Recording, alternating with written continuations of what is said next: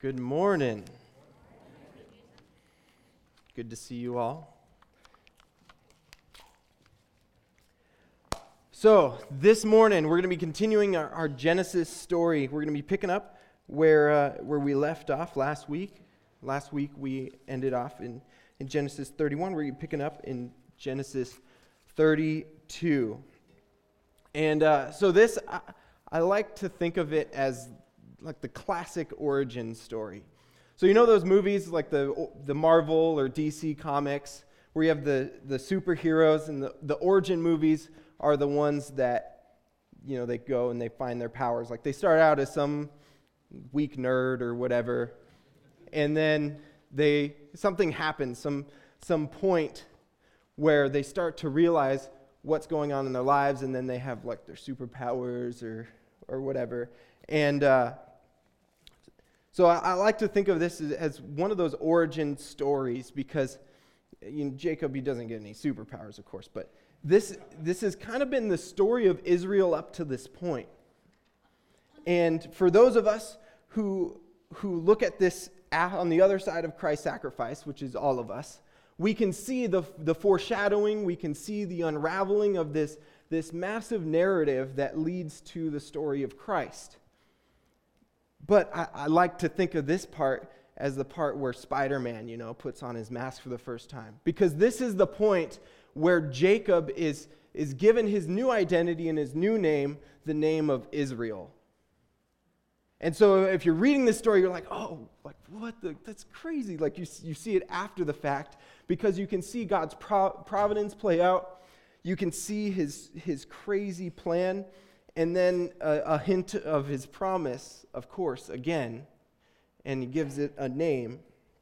So Jacob, he's left Mesopotamia behind, and he's on his way to his, his promised land, his hometown, to take hold of this, this final promise that God had given him in his vision. And uh, so he leaves his conflict with Laban behind him. That's, you know, for the most part, resolved. It was messy, but there's a clean cut that he's away from Laban. They've, they've split ways, they, they did their whole thing, and now he's home free. And so, as the, as the angels of God had been present when he left in chapter 28, they again greet him as he comes into Canaan. And so that's where we, le- we pick up at uh, Genesis 32. So, would you read that with me? It says, Jacob went on his way, and the angels of God met him. And when Jacob saw them, he said, This is God's camp. So he called the name of that place Mahanaim. And Jacob sent messengers before him to Esau, his brother, in the land of Seir, the county of Edom, instructing them, Thus you shall say to my lord Esau, Thus says your servant Jacob, I have sojourned with Laban and stayed until now. I have oxens, oxen, donkeys, flocks, male servants, and female servants. I have sent to tell my Lord, in that I may find favor in your sight. And the messengers returned to Jacob, saying, We came to your brother Esau, and he's coming to meet you. And there are 400 men with him.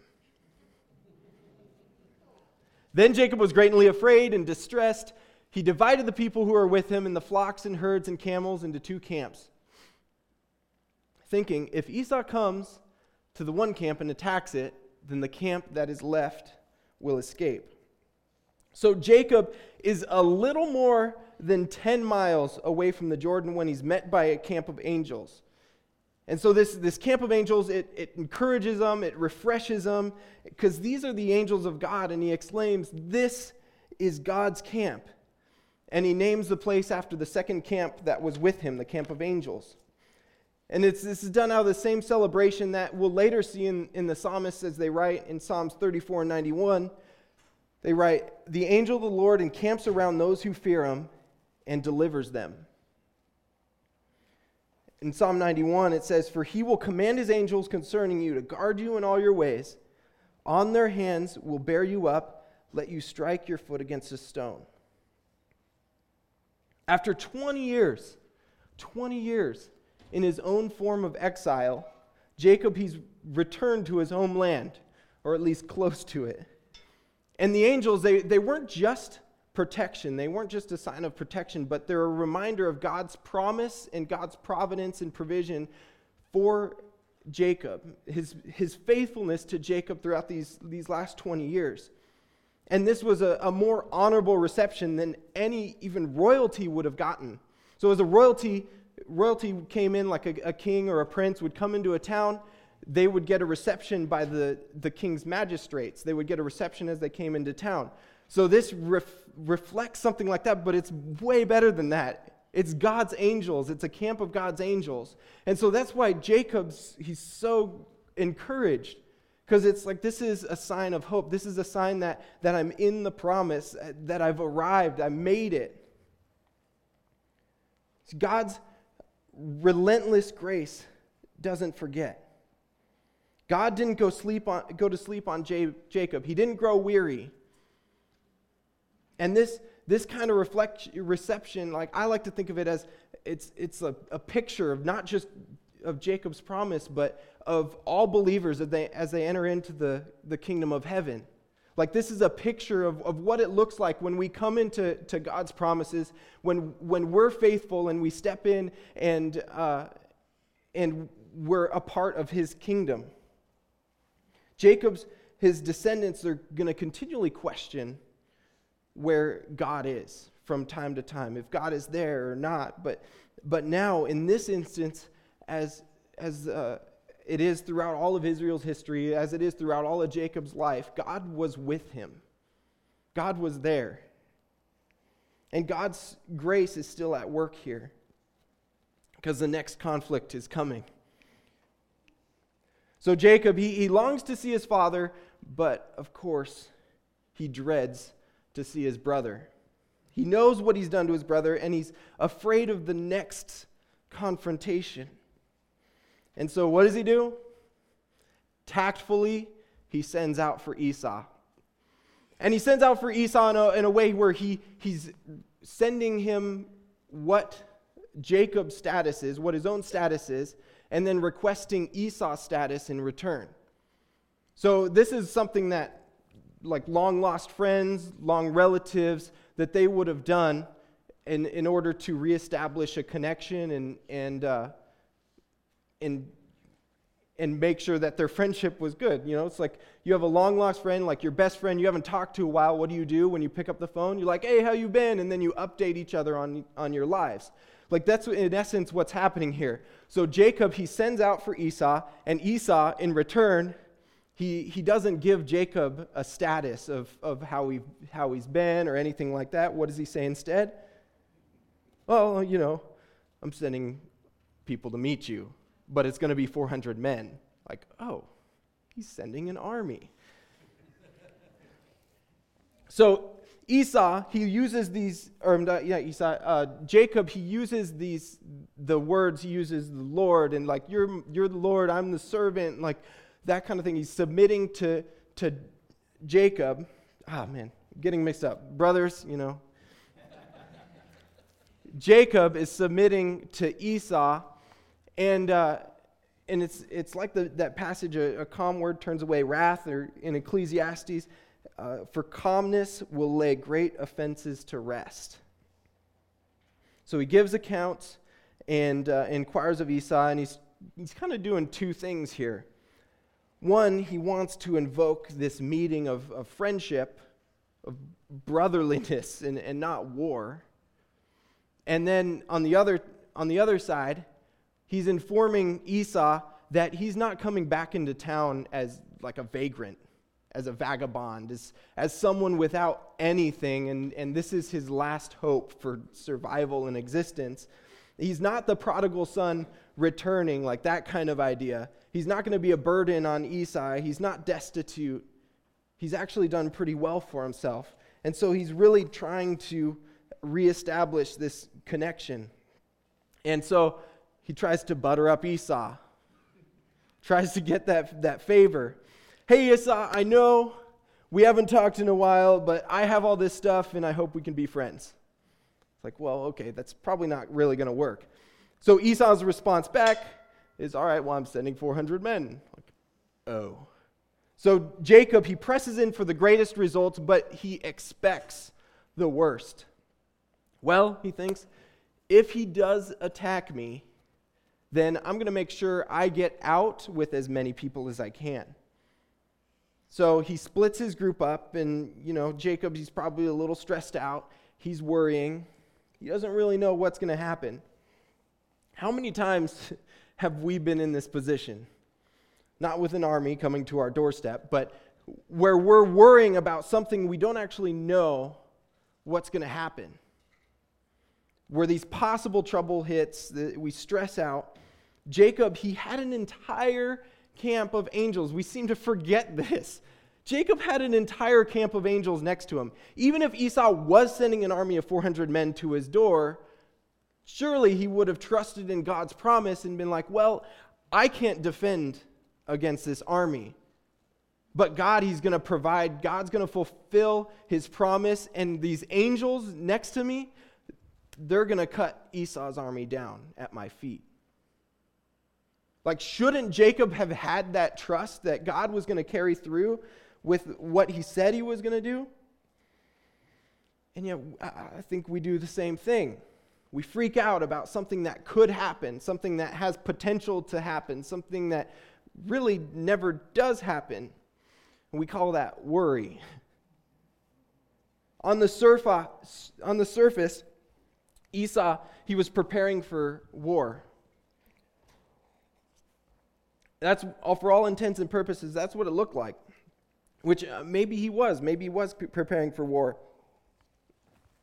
And many commentators say that he was bent on revenge. Maybe he was. But it just as easily could have been a precaution that Esau was taking against Jacob.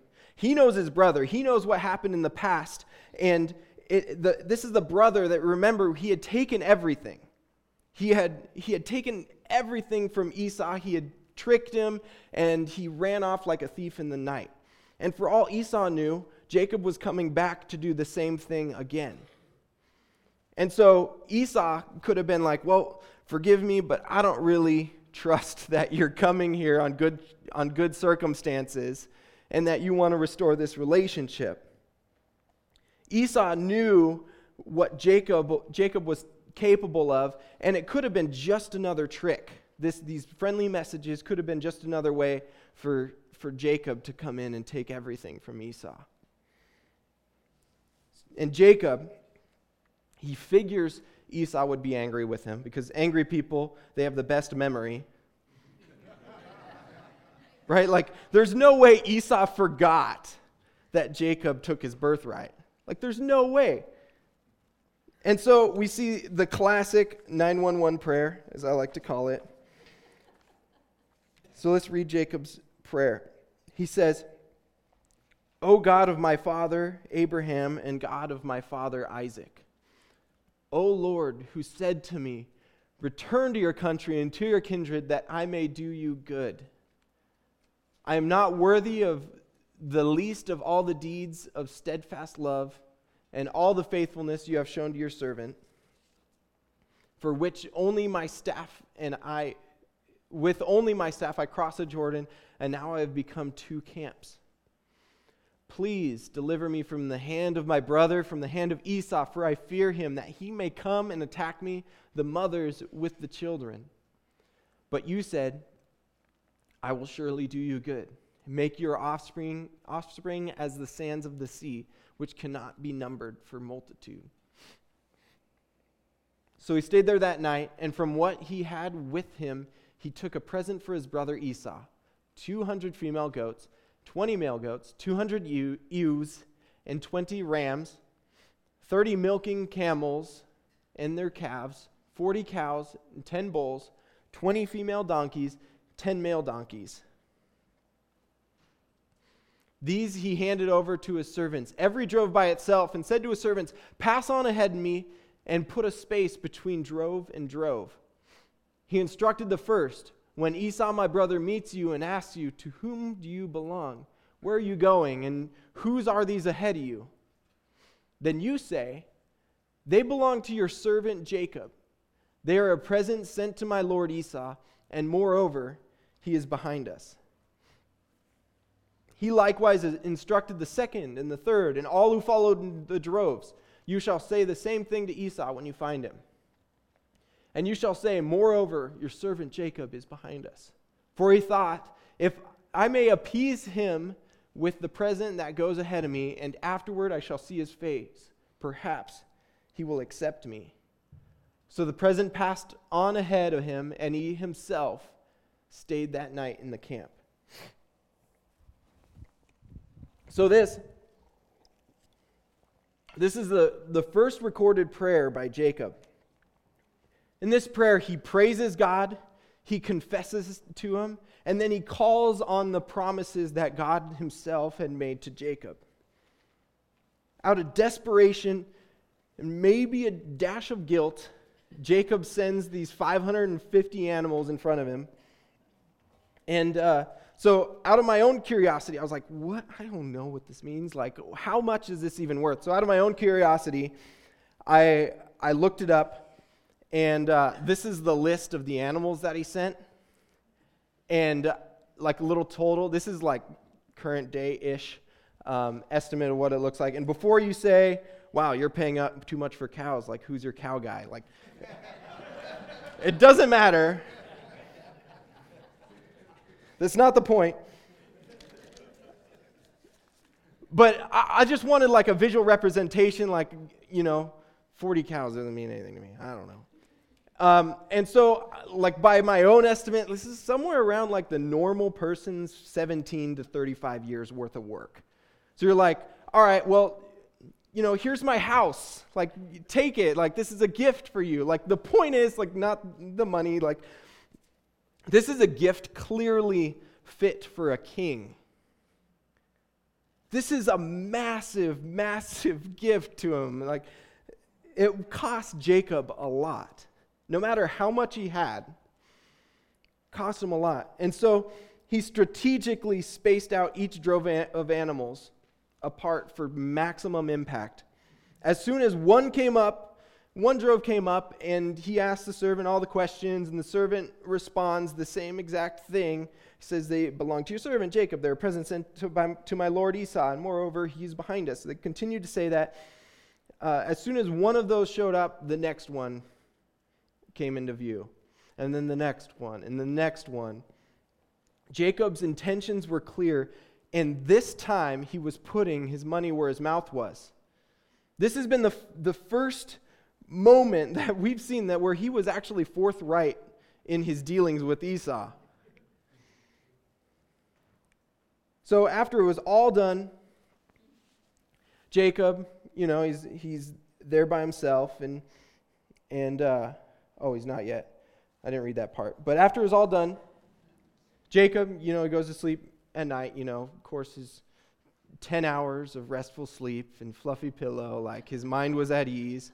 Like, no.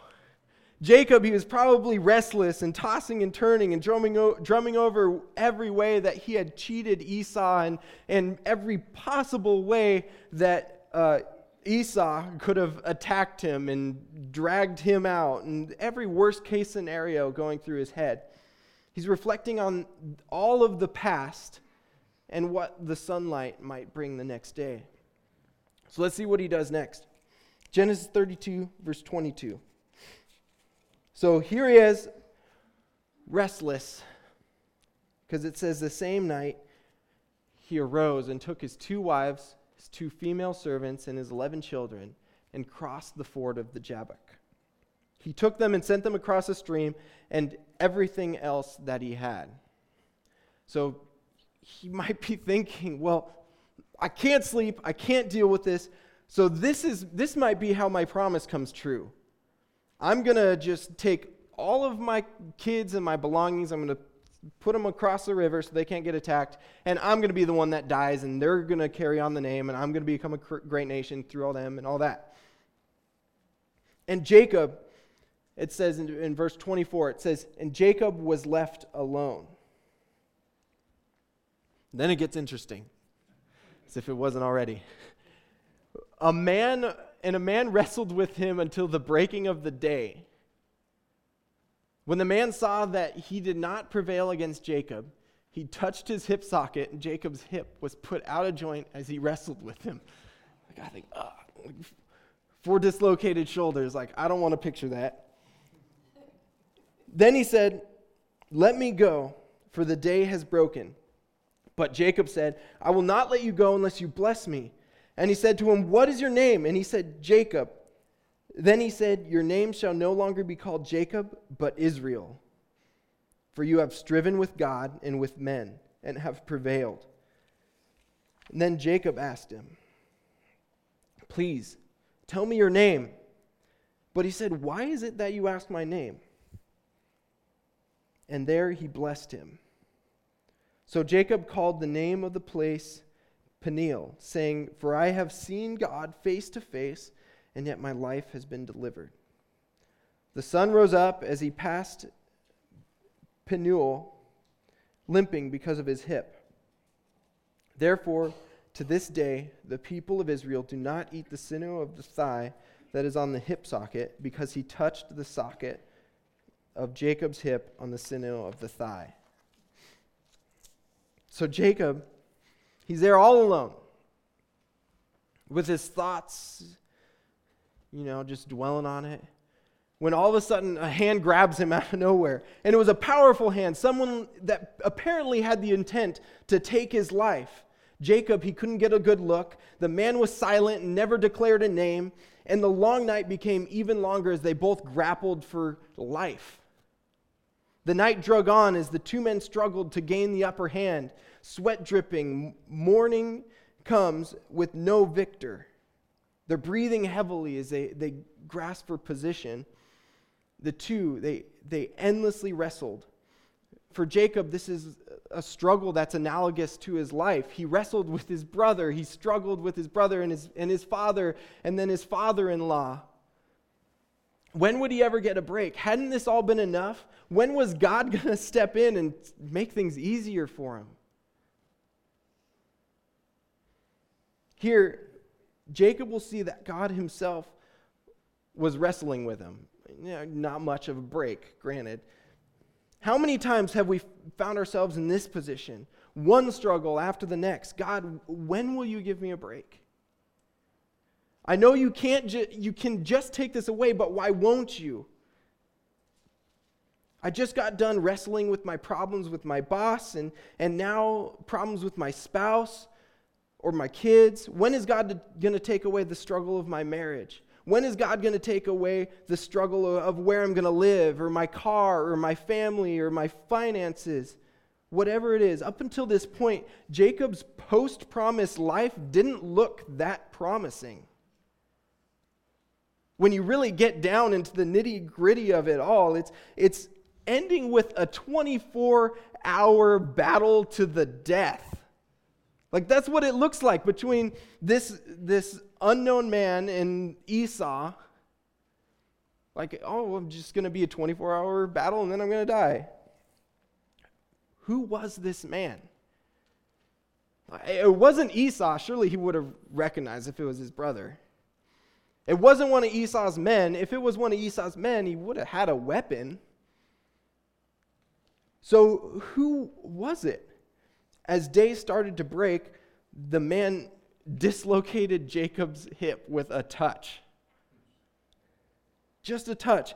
And, and so at that point, surely he knew this was some man of power. With just one touch of the hand, after likely hours and hours and hours of wrestling, the man re- reveals his power before Jacob. Now, Jacob knows he really could be reduced to nothing by this person. And his dangling leg rendered useless, he continues to fight and grapple for position. He tries to get the upper hand, tries to hold his ground. Jacob knew, was some, knew something was up, but he hadn't yet pieced it together. As we'll figure out later, he'd been grappling with the Almighty God. God had met him and matched his strength in human form. So, this is another instance of a, a theophany or a, a Christophany, where God himself, most would agree that this was the, the pre incarnate Christ, God Himself in human form that he was dealing with. So the fight had continued, and the un- unknown assailant asked Jacob, It's daybreak. Couldn't you let me go? And Jacob, pathetically clinging to the fight, says, No, I can't, I can't let you go until you bless me. Jacob, he, he knew the man's power. He knew that he had the power to just pop his leg out of socket like that. So he also knew that he probably could have just as easily ended him right there, but he didn't. Jacob, he's reduced to nothing, but yet somehow he still clings on to the hope of his promise. Hosea say, says that the next part wasn't a demand out of dominance, but it was, it was a plea as Jacob is in tears. And he strove with, it says he strove with the angel and prevailed. He wept and sought his favor. Out of desperation and, and tears, I'm not going to let you go until you bless me. And so he asked for his name. Jacob, he says. This was more than his name, it was a disclosure of, of his identity. This was a revealing of his character, of who he was, and all that he had done. He had cheated his brother twice. And he was at a place of humility now where he could see that. And it's Christ's character that in our humility and, and in our desperation that he lifts us up. It's in our weakness that he, he gives us his power. And God does this with Jacob. He says, Your name, your name is no longer Jacob, but Israel. He, he lifts Jacob up. Your name is Israel. For you've contended with God. The name literally means God contends, God strives, or, or God fights. For you have striven with God and with man Jacob, wanting his curiosity satisfied, he says, Who are you? What's your name? And in this dimly lit dawn morning, as they stand face to face, the man really just denies his request and moves on. And this whole encounter it ends as mysteriously as it starts. And Jacob was left with two reminders of what happened. He's left with his new identity, his new name, and a limp. Many of us could probably describe our lives as a struggle, even spiritually, even as a, as a struggle. How many of us did God have to wrestle? How many of us did, did God have to continually try to get a hold of our hearts? How often does He still have to do that? Like most of us, our lives probably aren't described by the unfettered faith of Abraham or Joseph. It's probably more described like the life of Jacob, where we're constantly striving and battling. God has to humble us before we, re- we relent, He has to wrestle with us and contend with us like Jacob. But God, He still renews us. His grace is unrelenting. His grace strives to get a hold of our hearts. And when it does, our lives are changed forever. Our identities are changed as we're formed into the likeness of His Son, and even our walk, even our walk is different. Out of celebration, uh, out of celebration, this new identity Jacob, he's left on his own.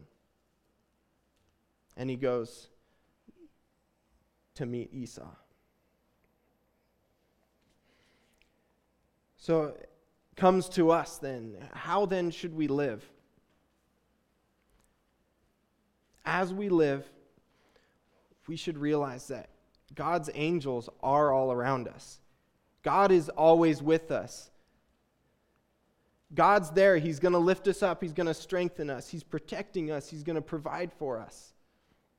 Our lives are the two camps. And let's meet with God. Let's pray with Him. Let's continually pray with Him. Not just in crisis, not just the 911 prayers. And lastly, let's relent to God's plan and put our lives in, in His hands and humbly accept what He has for us as we approach Him in His grace, His, his unrelenting grace. Would you pray with me? God, we thank you for the story of, of Jacob. And as you call him, as you uh, challenge him, and, and as you show him how you will be there with him through the even harshest of days, I, I pray that that reality would settle in in our own, our own hearts. As we extend that, that same grace and, and forgiveness to other people. God, I pray that, um, that we would continue to see your presence in our lives, that we would pray and pray and pray and, and, and expect you to move. And God, I, I, um, I pray that uh, our identities our likeness would be evident because of your impact on us. God, I thank you for uh, your grace and forgiveness. I thank you for our mothers as uh, they've been models of your grace and forgiveness in our own lives.